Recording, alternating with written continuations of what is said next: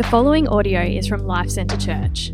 For more information, please visit lifecentrechurch.com.au. Well, hello everyone. Welcome to uh, LCC. Uh, as Rosie said, my name is Kyle. I'm lead pastor here. Get the great privilege of uh, being a part of this wonderful church family. And today, um, we celebrate the fact that Jesus is no longer in a grave, that he rose again to new life and he is still alive. I don't know if you've realized that, but Jesus is not dead, he is alive.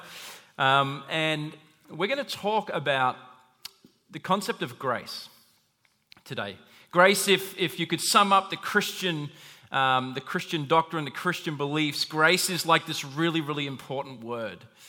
And I know that many of us in the room are Christians already. And so uh, many of us think we know what grace is, but I've been pastoring long enough to know that we forget. I, have been pastoring long enough to know that people will say things like, but why is God letting fill in the blank? Which means something other than grace. We all need grace. If you're here and you're not a Christian, uh, maybe you believe Christianity is a religion based on you do good things, and depending on whether you do enough good things, God might finally accept you. Um, and I'm here to tell you that is not the good news. That's bad news. The good news is centered in this word called grace. But unfortunately for us, grace is a foreign concept. Uh, we live in a Western society based on a democratic, uh, free kind of world. And I just I want to see if you can fill in some blanks for me. Are, are you willing to participate with me this Easter Sunday? Can you, can you do that? Uh, I know we tend to be a quiet crowd. Come on now. You don't have to give me an amen, but just at least fill in the blank here for me, okay? Don't boo either, okay? Don't go that far. Uh, but fill in these. See if these uh, uh, just cultural phrases that you may have said or heard before. If it sounds too good to be true, look at you all. Hey, good. I'm going to give you all a round of applause. You participated. Uh, we, make the, the uh, we make money the old fashioned way. We, we, we work for it, we earn it. There's no such thing as a free. All the, all the kids are like, free? I don't know. Um, there's no gain without pain. Yeah, we know that one, all of us gym rats. Hey, look at us all. Hey? Hey, yeah, we all had our protein this morning. We got our shakes with us right now. We've been doing that this morning. That's how we started our day. Uh, you made the bed, now you got to, yeah, sleep in it, lie I love that one. I tell my kids that one all the time. God helps those who these are cultural mandates. This is a worldview in which we live in and swim in. And it is a world which says if you want to make it in this world, you better work for it. You have to earn it. And underlying this democratic process in which we live in is a sense of freedom that you don't have to stay in the condition in which you're in. You, you are freely given, you're an agent uh, of substance and power, and you can get yourself out of anything because you're living in a liberty or a libertarian world. And that is not a bad thing. Many of us in this room grew up in homes which we needed to get out of, and we have done things to get out of. Many of us have, have got better lives than our parents had because we've worked hard. Many of us have gone to uni, we've studied, we, have we've, we've put in the effort to get the degree, and now we've got the career. Th- these are not necessarily bad things, but what we do is we take that approach and we implement that in our relationship to God, and it's not how it works. And so, this thing called grace means you no longer earn it. It's no longer you made the bed, now you better sleep in it. It's a thing called grace. And it's a completely different worldview, and it is foreign to us. And in many ways, it sounds too good to be true. And the answer is not, therefore, it probably is. The answer is, that's why we preach it. That's why we celebrate it. That's why we sing about it. That's why we get up in the morning and live our lives for Jesus, because this is such good news. And so I want to give you an acronym for grace this morning. Um, G R A C E. Each one's going to have a little thing. For those of you who've been around at LCC for a while, you knew this was coming. For the rest of you, that seems fine to you. Everybody else mocks me because this is how I have to do every sermon. It has to be very, very neat and tidy. Uh, we've been in, in a, a book currently uh, in Exodus. It's an ancient story, it's the second book of the Bible. It's thousands of years old. And, and in this, as we've been going through this story, we've been talking about how it's a reflection of the entire story of humanity. That there are all these pictures and allusions to what is really true about God and about people. And so we've been looking at the fact that God is rescuing these people who are enslaved to the Egyptians for 400 years, and He frees them, He delivers them. And last week we looked at the fact that He delivers them before He tells them what to do. Most people think that when God gives you rules, it's because he wants to restrict you. But last week we said, no, no, the point of God giving instructions to his people is because he wants to keep free people free. So he sets them free. He delivers them out of slavery. And the picture of the Egyptians is supposed to say to us that's what sin is supposed to be reflective of. That we are enslaved to it, we're bound by it, but God comes and sets us free from it. And then he over here, once he's delivered us, then he says, okay, now let me show you, let me instruct you on how to stay free and live free. And so in chapter 20, before you get to the Ten Commandments, it says, And God spoke all these words, saying, I am the Lord. And that word we've been learning that that is Yahweh, the personal God, the near God, the God who comes towards us. Your God who brought you out of the land of Egypt and out of the house of slavery. And as we're learning, he did that because he's gracious. The Egyptians don't do something in order to earn their deliverance, God freely does it for them. Grace, in many ways, is like a diamond. You, you kind of get it and you turn it, and there's just so many different multifaceted dimensions and angles to it. You see beautiful things no matter how much you turn it. Grace is amazing. That's why we sing. So, let me give you my acronym. You ready? G, can you guess what that is? Okay, gift. First of all, what is grace? Grace is a gift from God. Romans 3 says, For all have sinned. We've all messed up. We've all done something that is not right. And we have fallen short of the glory of God and are justified by his grace as a gift through the redemption that is Jesus Christ. This word justified is this idea of being made with, right with God. It's the, it's the idea that it's just if I'd never sinned right? It's God is, is doing something for us. He's offering us forgiveness, He's offering us salvation, and He's putting us in a right relationship with God. Now, how much does a gift cost? Well, it probably depends if you're a cheapo or not, right? Some of the wives are like, yeah, this guy right here, cheap as. Um, well, it depends on who you are. Are you the person who's giving the gift and purchased the gift, or are you the person receiving it? You see, a gift always costs the person who gives it, but it's always free to the one who receives it. A gift, by definition, is unearned, it is unmerited, it's just given to you. Why do my kids get birthday presents and Christmas presents? I can tell you, it's not because they've been good little boys and girls. I can assure you of that. Okay, that's why they get less presents.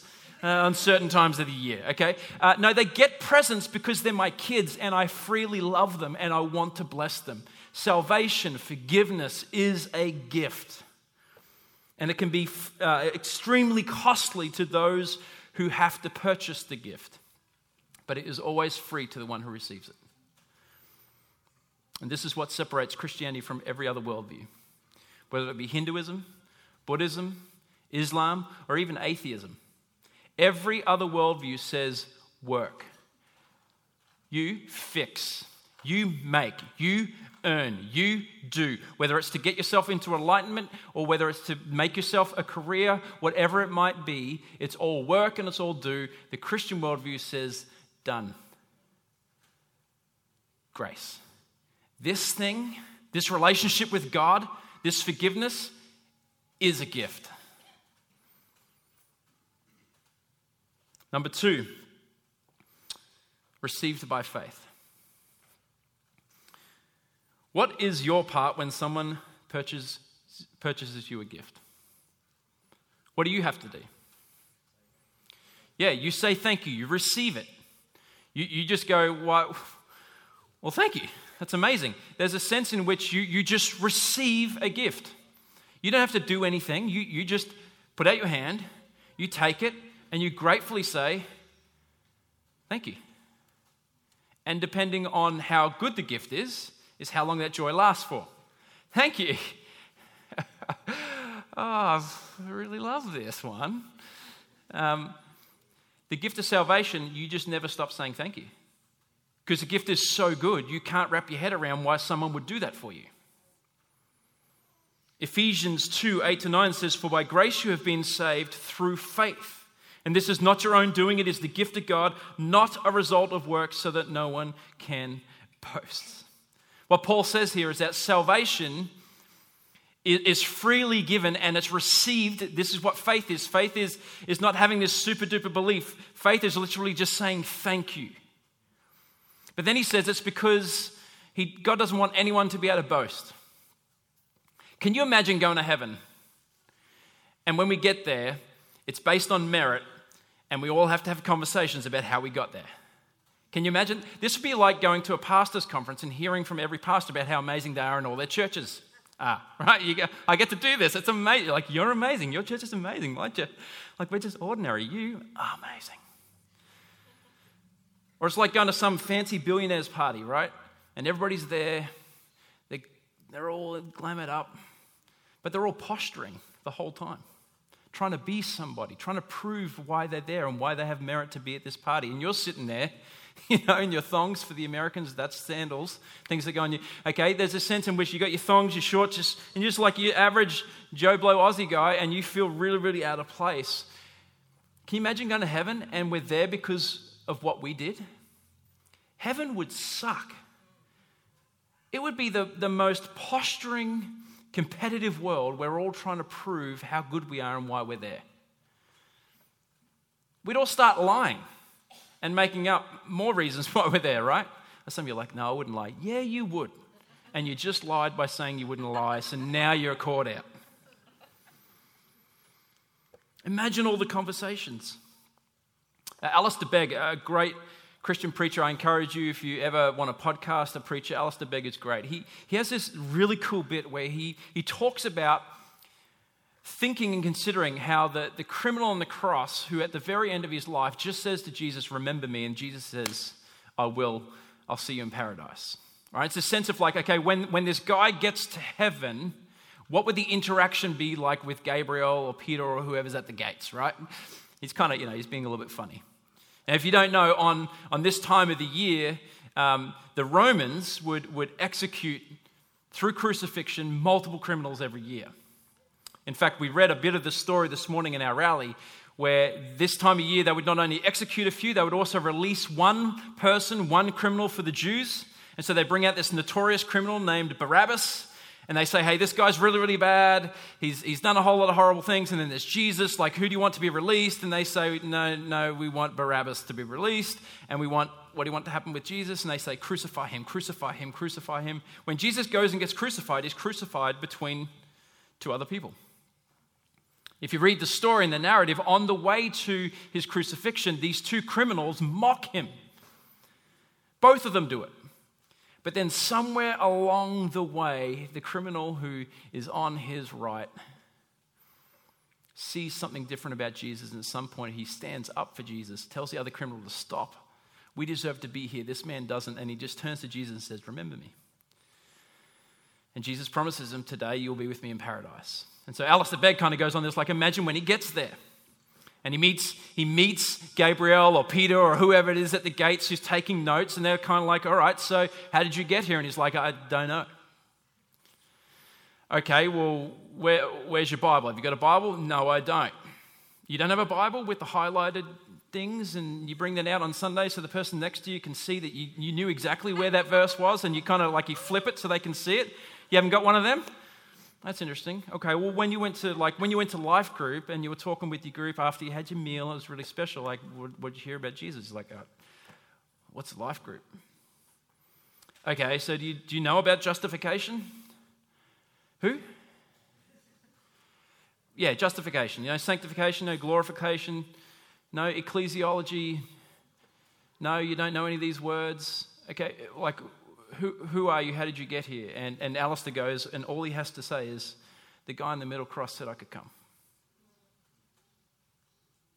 I don't know anything. He, he hasn't had a chance to even be baptized. He's never taken communion.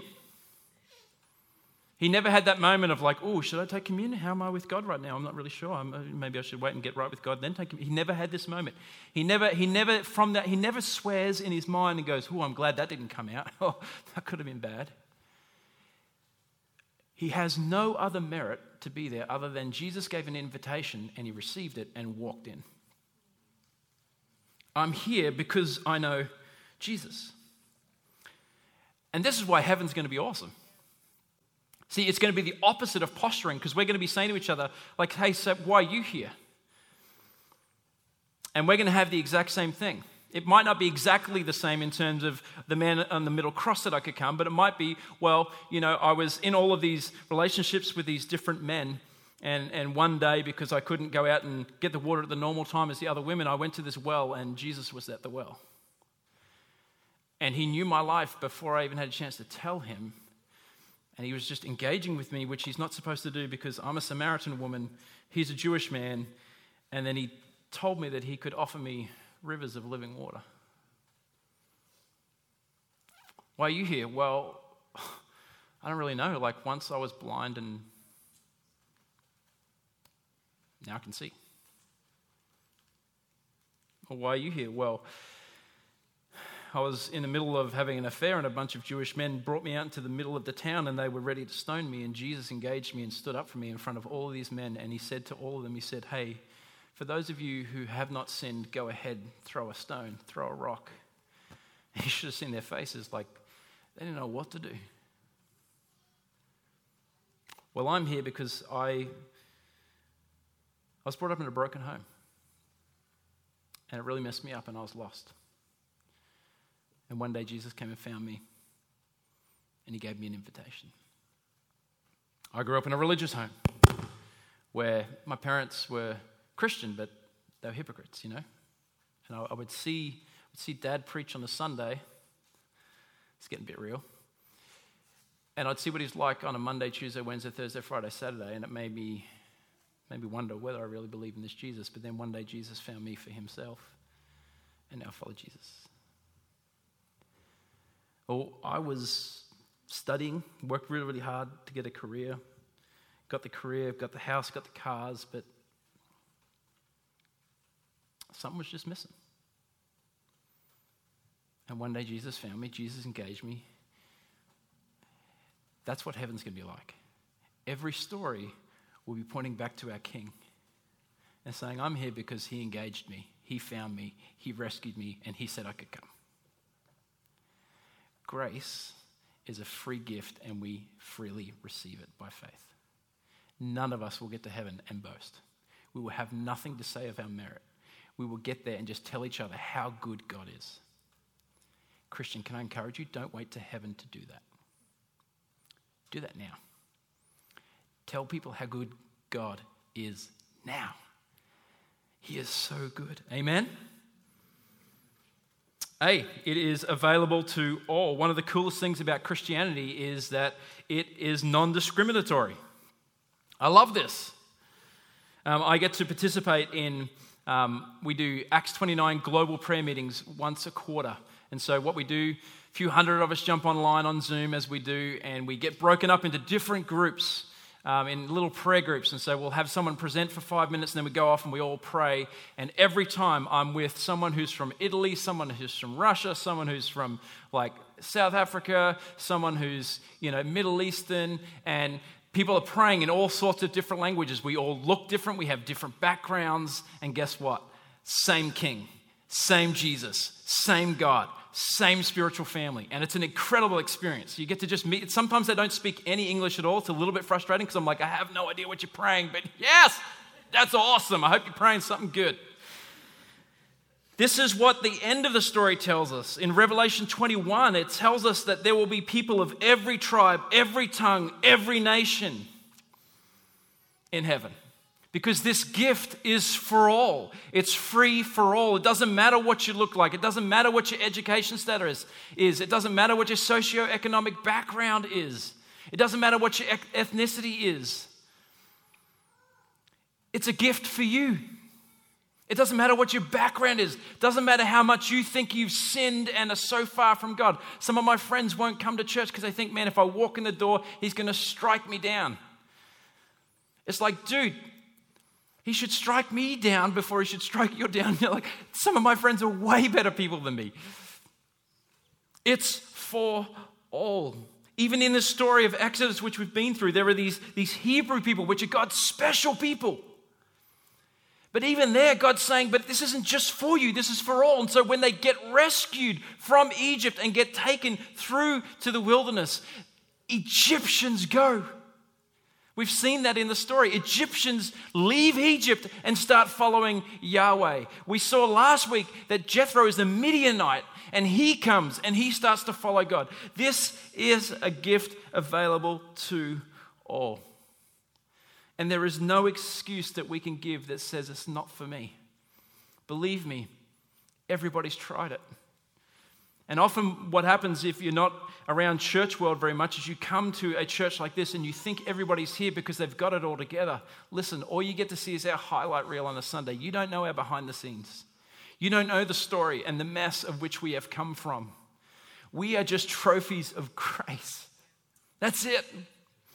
God has rescued us. God has saved us. God has forgiven us, and God is putting us back together. But it is all about His free gift given to all. Romans 4 16 puts it this way it says, That is why it depends on faith, in order that the promise may rest on grace and be guaranteed to all his offspring, not only to the adherent of the law, in other words, not only to Jewish people, but also to the one who shares the faith of Abraham who is the Father of us all.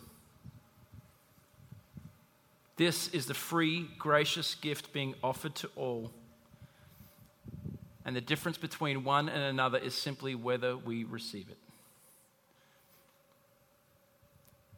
Number four, it comes through Christ. One of the big objections to Christianity is that it's exclusive, even though I've just tried to highlight that it's actually not exclusive in that sense, it's available to all. There is an exclusivity to it.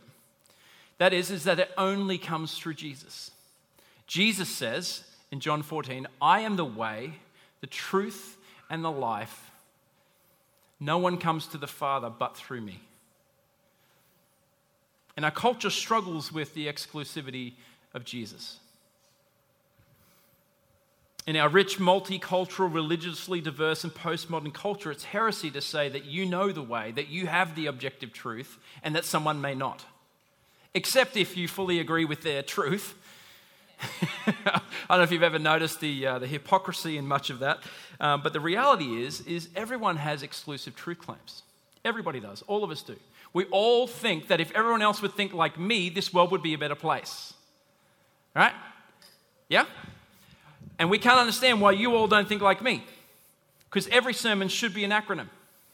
I don't understand what your problem is. Why don't you think like me? Hey? something's wrong with you. Obviously, I've got it all right.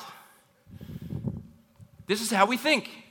This is, this is how everybody thinks. But Jesus says, no, no, no, there, there is a true way, there is a true life, and there is a true truth, and that is Jesus.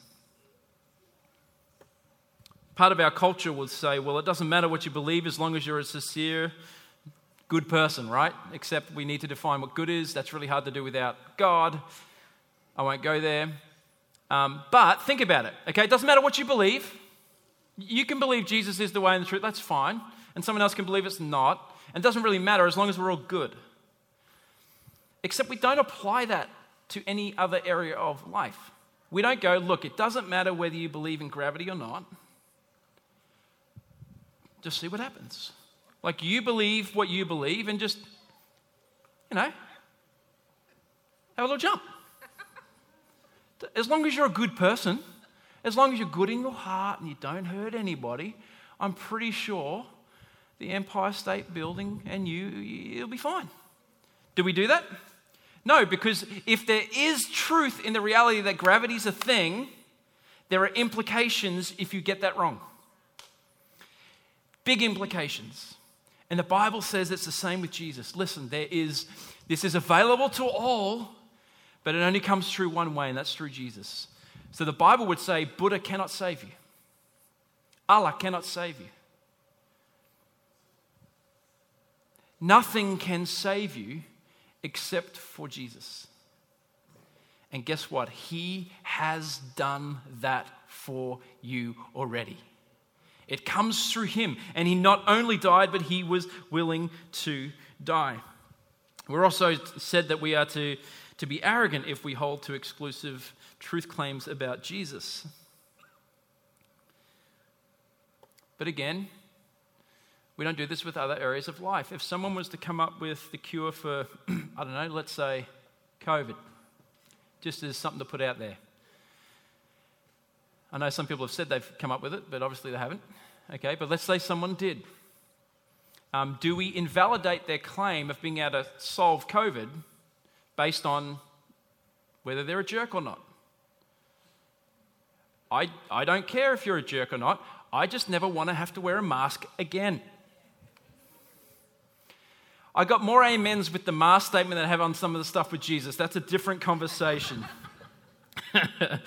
but the reality is this is that we all have a set of exclusive beliefs that we believe if everyone uh, would believe what we believe, it would make the world a better place. So the question is, is which set of exclusive beliefs are true?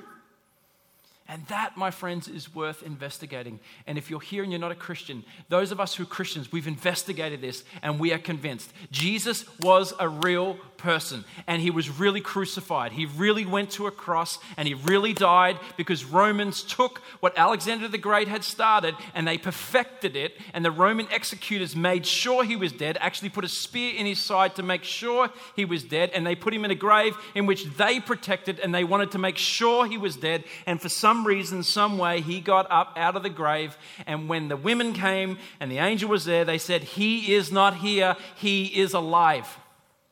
And so we follow Jesus not because it makes us feel better. We follow Jesus because we think it's objectively true that this God man was here and he rose again for us. Masks? Jesus died and rose again for us. Oh, okay. All right. It's kind of good, I guess. Yeah, okay, no worries. We don't follow Jesus because we are looking for some type of hope in this world. Although Jesus, Jesus gives us hope, we follow Jesus because we believe it's true. And if someone can predict their own death and resurrection by the enemy, walk out of a grave which makes everybody look bad and then spend 40 days with people who then Luke then goes and investigates 500 different eyewitnesses who saw him at different times, walk with him at different times. We believe he is alive. And if Jesus is truly alive, then he's truly who he says he is, and we believe in him. That he is the way, the truth, and the life. And lastly, this extends through all eternity. This life that we get given now with Jesus, it's not just something for heaven. This is something that starts now and goes on forever. And it's not even, it's not even a, a quantity of life, it's a qualitative thing. So, so there are degrees of living that we, we know exists, right? So, for example, a rock. A rock is not alive, as far as I understand. It's, it doesn't have any feelings. It can't grow itself. It can't get anything from the sun. A rock is really, really good for a whole lot of water and to be pegged. That's what a rock is good for. Or to maybe be scratched and dug in, like my, my daughter likes to do, and see all the little things, right? A rock, it's not really alive. But then if you get to a plant, like we do something with plants, like has anyone here watered a rock? Oh, my rock's, my rock's not growing. Well, I've put it in the soil and I've got the sunlight on it and I've been putting it and it's not growing. No, we do that with plants. And what happens when we don't water the plant? All of you people who have a thousand plants that you kill every year, uh, it dies, right? And when it dies, we're like, oh, oh, I'm really bad at this plant thing. And then the husbands say, So why do you keep buying more? Why do you do this to yourself? Why do you do this to me? Praise Jesus, He rose again for you. I whip a whippersnip. Sometimes I whip a whippersnip plants and not weeds. And the wife tells me off. It's like, that was a plant. It looked like a weed. It looked the same to me, man. It was green, it was hanging, it looked like it needed to be cut. But look how nice the grass looks now. Looks amazing. Yeah, but I've been trying to grow that, right?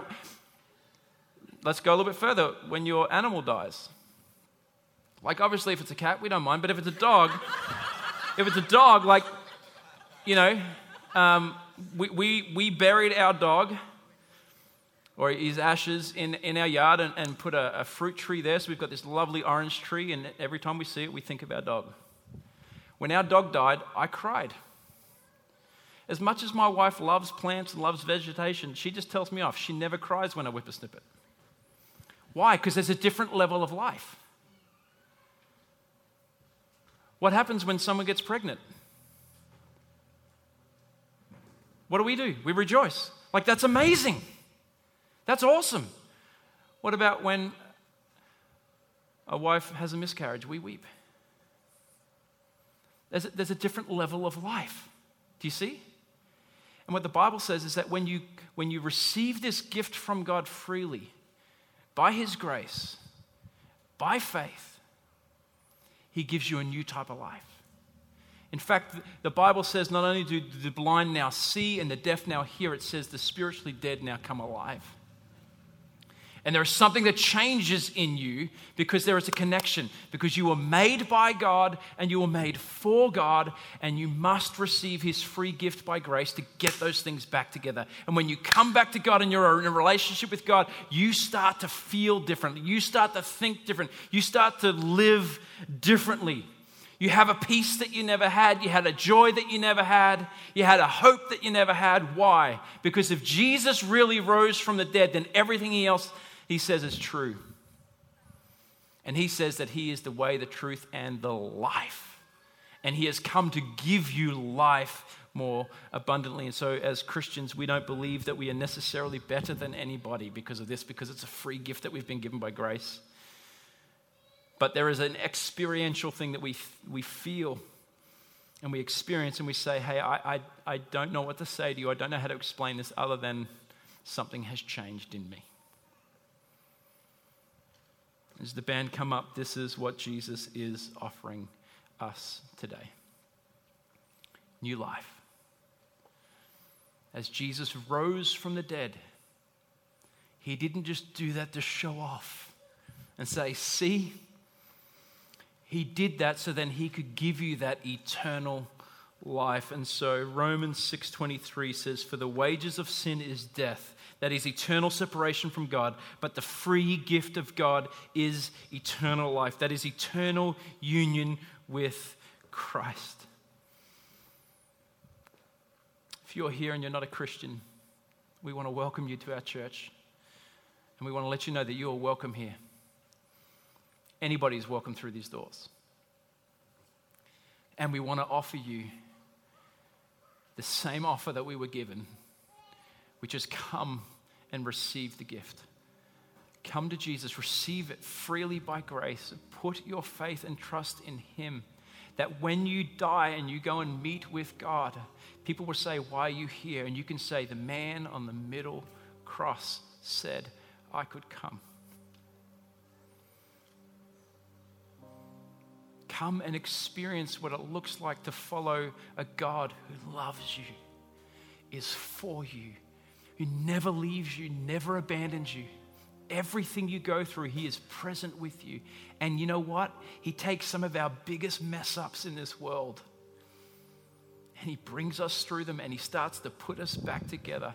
I, I would love to tell you the stories of people in this church. It's not my place to do that. But I can tell you there are incredible stories in this room of people who were so, so, so broken and they said yes to Jesus. And you would never know that that, that was their story.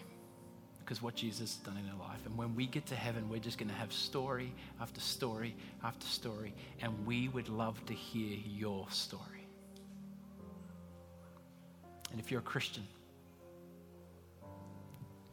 don't let the good news become old news.